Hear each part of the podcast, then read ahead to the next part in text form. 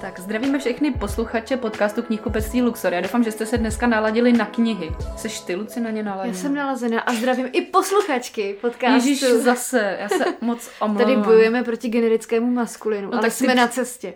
Jsme na cestě, já slibuju, že se zlepším. Mě sice generický maskulinum až tak nevadí, ale pro tebe to udělám. Děkuji, děkuji. Jsou to čtenáři, čtenářky, posluchači, posluchačky. A pozor, jsou to také hosté a hostky. Ne, hostky ne. Hostky je správně. Prostě mýmu ochu to nějak neladí. Uh, já jsem teď s chodou okolností byla na, uh, kon, na konferenci o genderové rovnosti a nerovnosti a tam jsme byli hostky.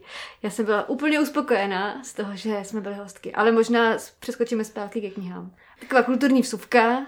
Vítáme vás u nového dílu a budeme si dneska povídat o knihách a o tom, co vychází a co vyjde v nejbližších dnech a co my se chystáme číst a co bychom vám doporučili ke čtení. Tak všechny tyhle ty charakteristiky, které si teďka tady vyjmenovala, splňuje uh, nový román Alany Monsteinové Listopad, který by měl být 15. dubna. Já si myslím, že opravdu jako není pochyb, že všichni ho budeme chtít přečíst, eh, všichni se na něj hrozně těší, bude to asi jeden z nejočekávanějších jarních titulů, myslím si, že bez zesporu. A na poličce určitě bude mít svoje místo. Ano, ti, co nejsou natěšení, tak ti jsou minimálně zvědaví. Já myslím, že skoro všichni snad asi četli Hanu, ale uh, není jenom Hana. Uh, Alena Monsteinová už napsala uh, další čtyři a tohle je pátý její společenský román. Ona mimo jiné píše hodně povídek do spousty sborníků a taky, taky píše knihy, knihy knihy pro děti. Každopádně listopad vypráví příběh jedné rodiny, kterou události listopadové noci rozdělí a postaví proti sobě. Budeme sledovat uh, dvě linie. Uh, linii Marie, která je začíná při demonstracích a dostane se uh, do vězení na 20 let. Čelí teda nesmírně těžké situaci a při životě ji udrží jenom dopisy a touha, že se možná, nebo naděje, že se jednou znovu potká se svými blízkými. Druhá linka sleduje Magdalénu, která je o několik let mladší, eh, je odebrána od rodičů eh, a dostane se do jakési ozdravovny, což opravdu jako nebude úplně něco, co by jí mělo přispět ke zdraví, nicméně to se necháme překvapit. Ale jejich osudy se protnou, je to už takovým jako zvykem, eh, nečekaně, zašmodrchaným způsobem. Ale na Monštajnová to umí, takže věřím, že to bude dobré počtení. Eh, já doufám, že nám to totiž vyjde. Tahle doba je taková trošku náročná, co se týče plánování, ale Alena Monštanová přislíbila, že se zúčastní našeho podcastu a tudíž já se moc těším. Eh, že bude hostkou. Že bude hostkou. Alena Monštanová možná bude hostkou, když nám eh, doba bude přát a budeme si povídat o knížce Listopad, kterou už mám teďka v pdf v mailu, takže já se do ní pustím.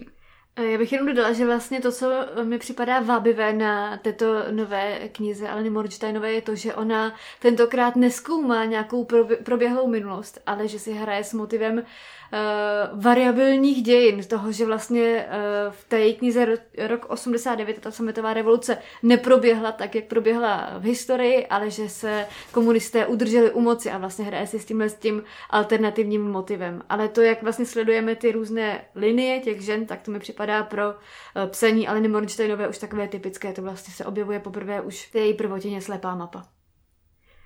Já zůstanu u trochu podobného okruhu literatury, eh, jakou píše Alena Mornsteinová, a to s americkou, mladou americkou autorkou eh, Georgie Hunterovou, eh, která napsala knihu Měli jsme štěstí, což je taková poměrně tlustá bychle, která vyšla zhruba před týdnem v knize Zlín a je to kniha, která je zasazená do doby světo, druhé světové války, pohrává si s, no, pohrává si je takový hodně nonchalantní výraz pro to, co, co chci říct, ale spíše Eh, ohledává téma eh, utrpení židů za druhé světové války, ta nacistickou, tu nacistickou persekuci a sleduje mm, historii nebo sleduje uh, osud jedné rodiny, která vlastně musí utíkat před uh, tou nacistickou zlobou a ta kniha, na rozdíl od všech ostatních, které se zabývají osudy židů za druhé světové války, tak je hrozně pozitivní a krásná a je plná naděje a lidskosti a v tom si myslím, že je velmi výjimečná v této oblasti oblasti literatury. Zajímavý na ní je taky to, že vznikla tak, že uh, autorka Georgia Hunter si před uh, pár lety dohledala svoji vlastní rodinnou historii a tu vlastně sepsala do románu. Takže to mi to připadá takové kouzelné. A opravdu, jestli se chcete jako potěšit něčím, co eh, je skutečnost, byla to hrozná skutečnost a vlastně je to krásný, tak to je přesně tahle ta kniha. Tak já navážu někam, skočím trošku jinam. Hupsni na to. Eh, je to kniha, která vyšla pod názvem Dominika na cestě Japonskem. Je to už druhá knížka Dominiky Gavličkové, eh, která vyšla v Cepersu, eh, tuším začátkem dubna. Dominika je mladá, nebojacná, pochází z Havířova a pravidelně se vydává na cesty na motorce. To je takový hezký, že to jako dává smysl. Je nebojácná a pochází z Havířova. To vlastně nějak jako souvisí? Je to drsný kraj ten Havířov? No, víš, jako ono, Praha, Havířov, jo, Praha, Ostrava, ale eh, já musím říct, že mám o tam, o tam tať, to je moje, to je moje, plze, to je moje plzeňština. Já mám eh, z toho kraje několik kamarádů a všichni se vyznačují jistým typem nebojácnosti. Takže je to tak dobře. Eh, bude to možná příznačný. Uh-huh. Každopádně Dominika, posud sama, jezdí sama na motorce. Ona to dělá z důvodu, protože uh, jednak jí to baví uh, samotnou, ale není to tak, že by odmítala jet s někým jiným nebo nechtěla být s někým jiným, ale tou strategií, která zatím stojí, je to, že vlastně líp zapadne mezi ty místní, který tím spíš pozvou mezi sebe, navážou s ní nějakou komunikaci a ona si tak nějak jako víc autenticky uh, prožije tu zemi, ve který cestuje. Jezdí všude možně. Uh, když bylo 19, tak poprvé vyvěla do Španělska, ale projela taky bývalý sovětský svaz. Se žlutými trabanty se vydala třeba do Indonésie nebo do Tajska, procestovala Jižní Ameriku a právě z téhle cesty vznikla její první knížka Dominika na cestě Jižní Amerikou. A teďka se můžeme těšit na tu druhou knihu, která je vyprávěním z cesty Japonskem. Dominika tam strávila sedm měsíců, ujela asi 10 tisíc kilometrů byla eh, v hodinovém hotelu, vypráví o pomalý japonský dopravě, kdy prý jedete 40 eh, kilometrovou rychlostí a sledujete, jak řidič před vámi se dívá na tabletu na film. Prý se nepředjíždí ani z pruhu do pruhu a Dominika, když jsme se spolu bavili, tak mi říkala, že ujela za 10 hodin 70 kilometrů. Hmm. Tohle rychlosti a že to bylo opravdu jako únavný. Každopádně píše i o řvoucím Tokiu eh, a o rouškách, který si převezla eh, z Japonska jako suvenýr, aniž by věděla, že už se jí brzo budou hodit. Prozřetelné. Eh, o knížce Dominika na cestě Japonskem jsme si s Dominikou povídali v poslední rozhovorové epizodě podcastu, takže koho by tohle téma víc zajímalo, může překliknout a pustit si něco víc. Když tak o ní mluvíš, já mám pocit, že jsem s ní viděla a slyšela jeden TEDx nebo TED Talk, kde ona mluvila o své výšce a to mě velmi zaujalo, protože je zhruba stejně trpasličí jako já, mám pocit, že má taky 1,50 m.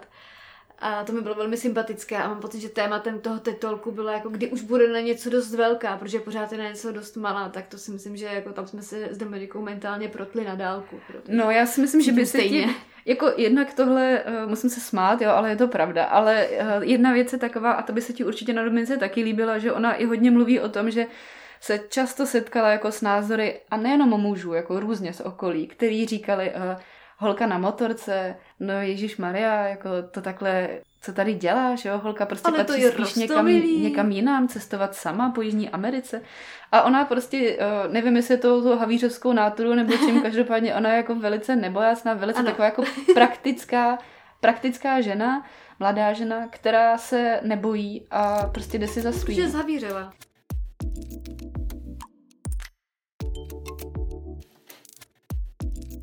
Já navážu uh, knihou, kterou jsem uh, objevila minulý týden a já jsem neobjevila jenom tuhle knihu, ale já jsem v hlubinách internetu objevila i celé nové, myslím si, že nové nakladatelství. Uh, a je to nakladatelství, které se zabývá velmi okrajovými komiksy. A já jsem si je všechny pořídila. Některé z nich jsem přečetla. Jeden z nich... Luci, jenom co myslíš tím okrajovými? No, uh, zabývají se tématy, které nejsou úplně mainstreamové. Uh, ukážu to hnedka na, te, na jednom z těch představených komiksů, ten komiks se jmenuje Genderqueer uh, a je z pera uh, Mai Kobabe, a ten komiks je vlastně autobiografickým příběhem. Autor se narodil eh, jako žena, jako dívka, ale celý život eh, vlastně se nějak jako měl problém identifikovat eh, jak se svojí nějak jako společností nastavenou sexualitou, tak se svojí genderovou identifikací a cítil, že vlastně jako asi není žena, tak jak se předpokládá. Naštěstí vyrůstal ve velmi liberální rodině, kde se přistupovalo ke všemu velmi otevřeně Rodiče byli velmi liberální. A vlastně popisuje v tom uh, komiksu Genderqueer tu svou cestu od útlého dětství přes školu a střední školu a podobně a všechna ta různá přátelství a vztahy, kde vlastně poznával, že není tak jako ostatní holky a že zároveň sexualitu nemá jen tak jako nastavenou, eh, tak jak se od něj očekávalo, že asi ty heterosexuální vztahy nejsou pro něj tím, co ho eh, vábí. Je to hrozně, hrozně fajn, že to vychází takovýhle knihy. Já tam strašně ráda, když se eh, společnost netváří, že všichni jsme nějak nastavení a tak je to v pořádku, ale že jsou i různé jiné varianty a moc vám tenhle ten komiks doporučuju. Eh, a zároveň jsem už stihla přečíst ještě jeden komiks od nich, který je velmi, velmi minimalistický a rovněž velmi okrajový, protože je to komiks, který vlastně spočívá primárně v nějaké jednoduché ilustraci a úplné minimu textu. A ten komik se jmenuje Prázdnota a úplně jako bez eh, mučení přiznávám, že mě regulárně rozplakal, protože je to o holce, které, která přichází domů a poté, co jí zemřel kocour a vlastně ona cítí prázdnotu a ta prázdnota potom jejím milovaném zvířeti k ní promlouvá a ona se s ní vlastně jako vyrovnává a na to, jak je to minimalistický, tak je to srdce rvoucí a bolavý. To trošku připomíná Tracyho Tigra. No a, a vlastně zapomněla jsem zmínit, jak se tohleto nakladatelství jmenuje. Jmenuje se to Centrála Books a moc doporučuji, pokud máte rádi jednak komiks a jednak takový neúplně mainstreamový a superhrdinský komiks. Eh, já mám připravenou ještě knížku o nejzajímavějších sportovcích a sportovkyních světa. To taky vypadá super a na obálce jsou dva sportovci, kteří jsou oba dva barevní, což taky nebývá úplně zvykem, aby tam nebyl bílý heterosexuální muž. Tak od něčeho, co není mainstreamový a co je okrajový, tak já skočím k něčemu, co je teďka, jak bych řekla, eh, trendy, i když eh, to slovo zní tak jako pozitivně hodně, víš, tak jako natěšeně, jo. ale jsou to uh, knihy o COVID-19 wow. uh, pro děti, ale. Protože já nevím, jestli jste možná v české televizi zaznamenali reportáž o tom, jak francouzská lékařka napsala knihu o COVID-19 pro děti, která se stala ve Francii úplně maximálním bestsellerem. A těch knížek už vyšlo docela dost. U nás vydává knížku Co je to virus Svojtka, a na Amazonu můžete najít spoustu dalších titulů, protože trošičku s těma překladama ještě eh, jako jsme trošku ve spoždění. Eh, nicméně tituly jako, a teďka jsou to moje překlady, eh, když zůstali doma, co to znamená sociální distance, zpátky do školy, anebo to by se ti mohlo líbit Luciana Maska, takže, nebo Lucina Rouška.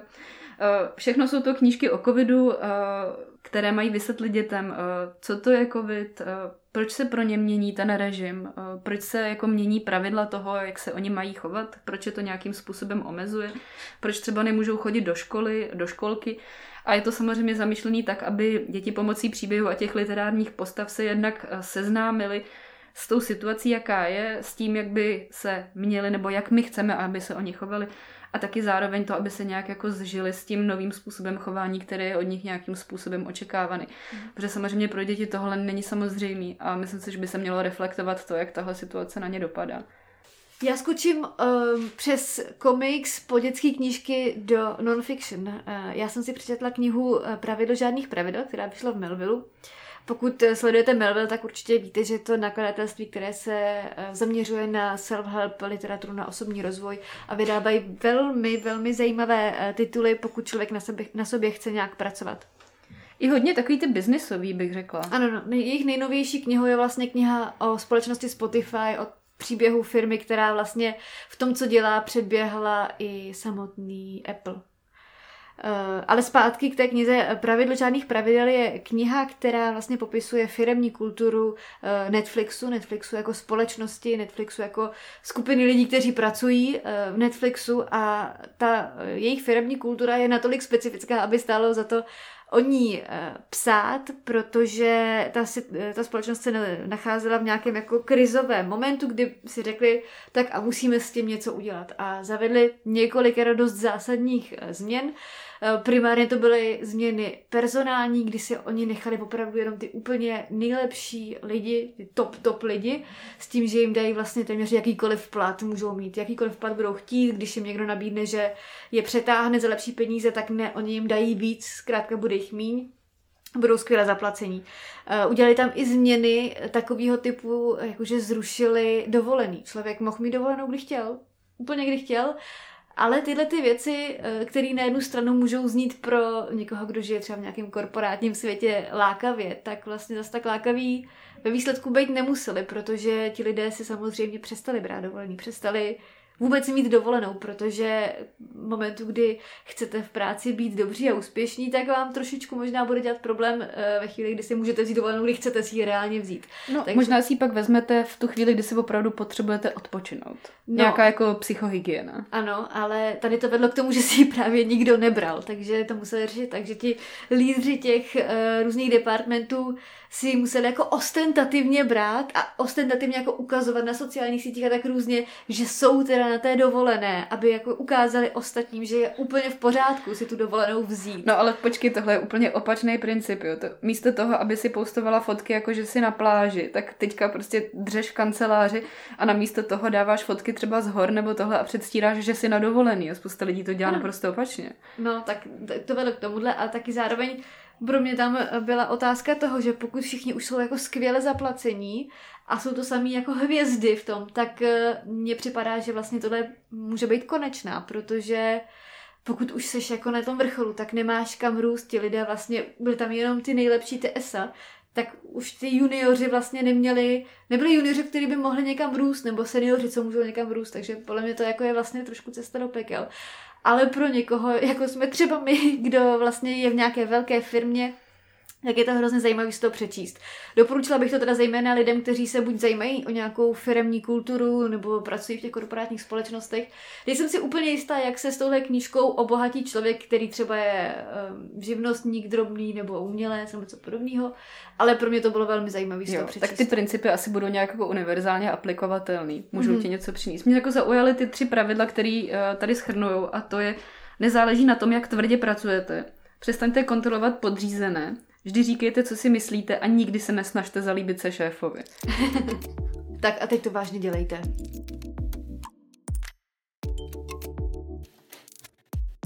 Mám tady ještě tři knížky, které jsem dosud eh, nečetla, ale dávám vám na ně tip, protože já je stoprocentně číst budu. Začnu od té možná nejoddychovější a to je knížka americké autorky Julie Clark. Eh, ta knížka se jmenuje Poslední let a vyjde v dubnu v Ikaru, myslím si, že 1. dubna. Eh, je to prvotina od autorky v češtině a je to takový jako psychotriller, ale nepředstavujte si thriller, který by obsahoval nějaké vrahy a podobně, ale je to příběh dvou žen. Uh, jedna z nich, Claire, má takový ten zdánlivě dokonalý život, manžela, dům, všechno je jako ideální, ale pod tím povrchem se skrývá to, že její manžel úspěšný politiky nechává sledovat a kontroluje, jestli uh, skutečně dělá to, co dělat má a je vlastně pořád pod jeho dohledem a to ji psychicky týrá. A, ale okolí vidí jenom ten dokonalý život eh, na povrchu. Na druhé straně je Eva, která má život podobně eh, neúplně perfektní. A oni se rozhodnou, že prostě jako zmizejí, plánují svůj útěk a zmizejí nezávisle na sebe. A eh, potkají se na letišti a domluví se, že si vymění letenky, že si prostě vymění letenky, jdou do toho, no a jedno z těch letadel spadne tu chvíli té, která přežila, eh, dojde, že teď už teda vážně tu hru musí dohrát a ten thriller je o tom, jak ona tuhle tu situaci eh, vyřeší, kdy vlastně ta její původní identita je, že je mrtvá. Takže na tohle se velmi těším. Poslední let vychází 1. dubna a bude to opravdu poslední let. Já teda trošku odlehčím, jo? Tak říkali jsme lehká četba, tak já skočím k lehkému fantastičnu. Eh, je to dílo Terryho Prečeta, které vyšlo už před docela dlouhou dobou, nicméně teďka v Talpresu vychází limitka pro sběratele, to znamená vydání limitované, omezené, sběratelské. Tedy mu Prečetovi, eh, proč teď tedy Prečet? Eh, je to kvůli tomu, že Boris Hokr, náš kolega, redaktor, který jednak hodně píše, hodně recenzuje, dělá editora, vyjadřuje se různě v médiích, píše do pevnosti, do deníku N a tak dále, tak kromě těchto těch všech činností hodně postuje o knihách na svých sociálních sítích a Boris se teďka vrhnul na eh, znovu načítání Terryho Prečeta a vybírá si vždy vždycky jeden z jeho 41 románů a píše tam k tomu, eh, jaké to bylo, když tu knihu četl poprvé, jaké to bylo, když ji četl po druhé, jaké to je, když ji četl teď. A opravdu mě to nalákalo k tomu, abych se k Terry Prečetovi zase vrátila, protože po těch letech to může být úplně nejzážitek ilustrace, původní verze jsou taky nádherný. Jsou to skvělý barevný pestrý obálky, které jsou jako téměř ikonický, stejně jako překlad Jana Kanturka. který si myslím, že jednak oceňovaný a jednak eh, všemi eh, milovníky Terryho Prečeta jako zbožňován a uctíván. Takže eh, tolik za mě typ na lehký fantastično od Terryho Prečeta. Já tady mám knížku z hostů. To by nikdo nečekal. Jmenuje se Ptačí domek od Evy Mejerové. Eva Mejerová je nizozemská výtvarnice, spisovatelka, blogerka a písničkářka. Vystudovala filozofii v Amsterdamu a spolu založila nebo založila nizozemskou odnožné ziskové organizace Minding Animals a mě zaujalo e, na webu hostu, že ji popisují jako ženu, která žije sama v malém domku na anglickém venkovně, venkově a může se zdát, že je osamělá, ale ve skutečnosti se nachází v té nejlepší společnosti. Tak to mi přišlo kouzelný. No a recenze o jejím ptačím domku, který eh, vyjde v Dubnu, píší, že Ptačí domek představuje zdařilou románovou biografii osobité a svéhlavé amatérské bioložky, která nikdy nedosáhla uznání, jaké jí patřilo. A román vzdává této hodně ženě posmrtnou poctu. Tak to mi hmm. připadá kouzelný, tak na ten, se, na ten se těším a taky si myslím, že si o něm možná tady povíme, i když to už taky říkám volec čem. Možná nám ty podcasty trochu nabobtnají. No, možná pak budu muset načítat po nocích, no. Víc než obvykle. Ale to se může stát. No. Lucie, bych tomu ptačímu domku jenom. Uh, znáš uh, krmítko.cz? Eh, neznám. To je takový, jak to nazvat? Je to takový stream vlastně živý, kde je namířená kamera na jedno krmítko. Netuším teďka, kde to je, to už si nepamatuju, ale v zimě tam sypají ptáčkům do krmítka a lítá tam neuvěřitelný jako spektrum různých druhů ptáků. A já bych řekla, že tahle knížka určitě bude pro všechny fanoušky krmítka.cz a nejen pro ně. Já se na ní taky těším. Já si myslím, že si o ní fakt budeme povídat v nějakým příštím podcastu. No a já tady mám už jenom na závěr jeden tip. E, je to tip na knížku, která vychází 16. dubna. A jsem moc ráda, že český vyjde, protože tahle, tahle není úplně jako nápad, který by měla jenom, e, jenom tahle knížka, těch knížek se objevilo vícero a jsou to knížky, které združují více autorů, kteří píší o lockdownu, o karanténě, o koronaviru a tak podobně. A knížka, která vyjde Violi, se jmenuje Spolu a každý zvlášť. Združuje takové ty nejslavnější, nejzdámější autory Young Adult a bude psát zkrátka příběhy z karantény, příběhy z lockdownu, sbírka romantických příběhů, eh, které právě se odehrávají v době lockdownu z žánru Young Adult. Má to velmi půvabnou obálku, takovou mintovou a moc se na tu knížku těším. Nepřispěla tam taky Mandelina Mintová? Eh, je to zahraniční. Pro mě já jsem se nemohla pomoct. Tak a protože minulý podcast jsme ukončili takovým jako literárním typem, dalo by se říct, takým trochu i faktickým, tak možná teď za mě úplně poslední věc a to je, že v Odeonu vychází titul Roky od Virginie Woolfové, protože 28. tuším, ano, 28. března 1941 uh, eh, si Virginie Woolfová dala kameny do kapes a vstoupila do řeky u svého domu. A je to teďka 80 let od její smrti. Tenhle román roky ještě v Čechách vůbec nevyšel, vychází poprvé v překladu Zuzany Majerové a snad jenom dodat, eh, v Odeonu už eh, v klasické knihovně, v té krásné pastelové, eh, nádherné sérii, nádherné edici, vyšly nejen roky, ale vyšla taky paní Delovejová, Vlny a k majáku. Takže to je jenom takový literární bombonek na závěr. Je to tak. Tak my se tady rozloučíme. Doufáme, že jsme vám dneska dali alespoň jeden tip na čtení a že se potkáme zase příště u další epizody našeho podcastu. Budeme se těšit. Tak se zatím mějte hezky a rozhodně něco čtěte. Ahoj.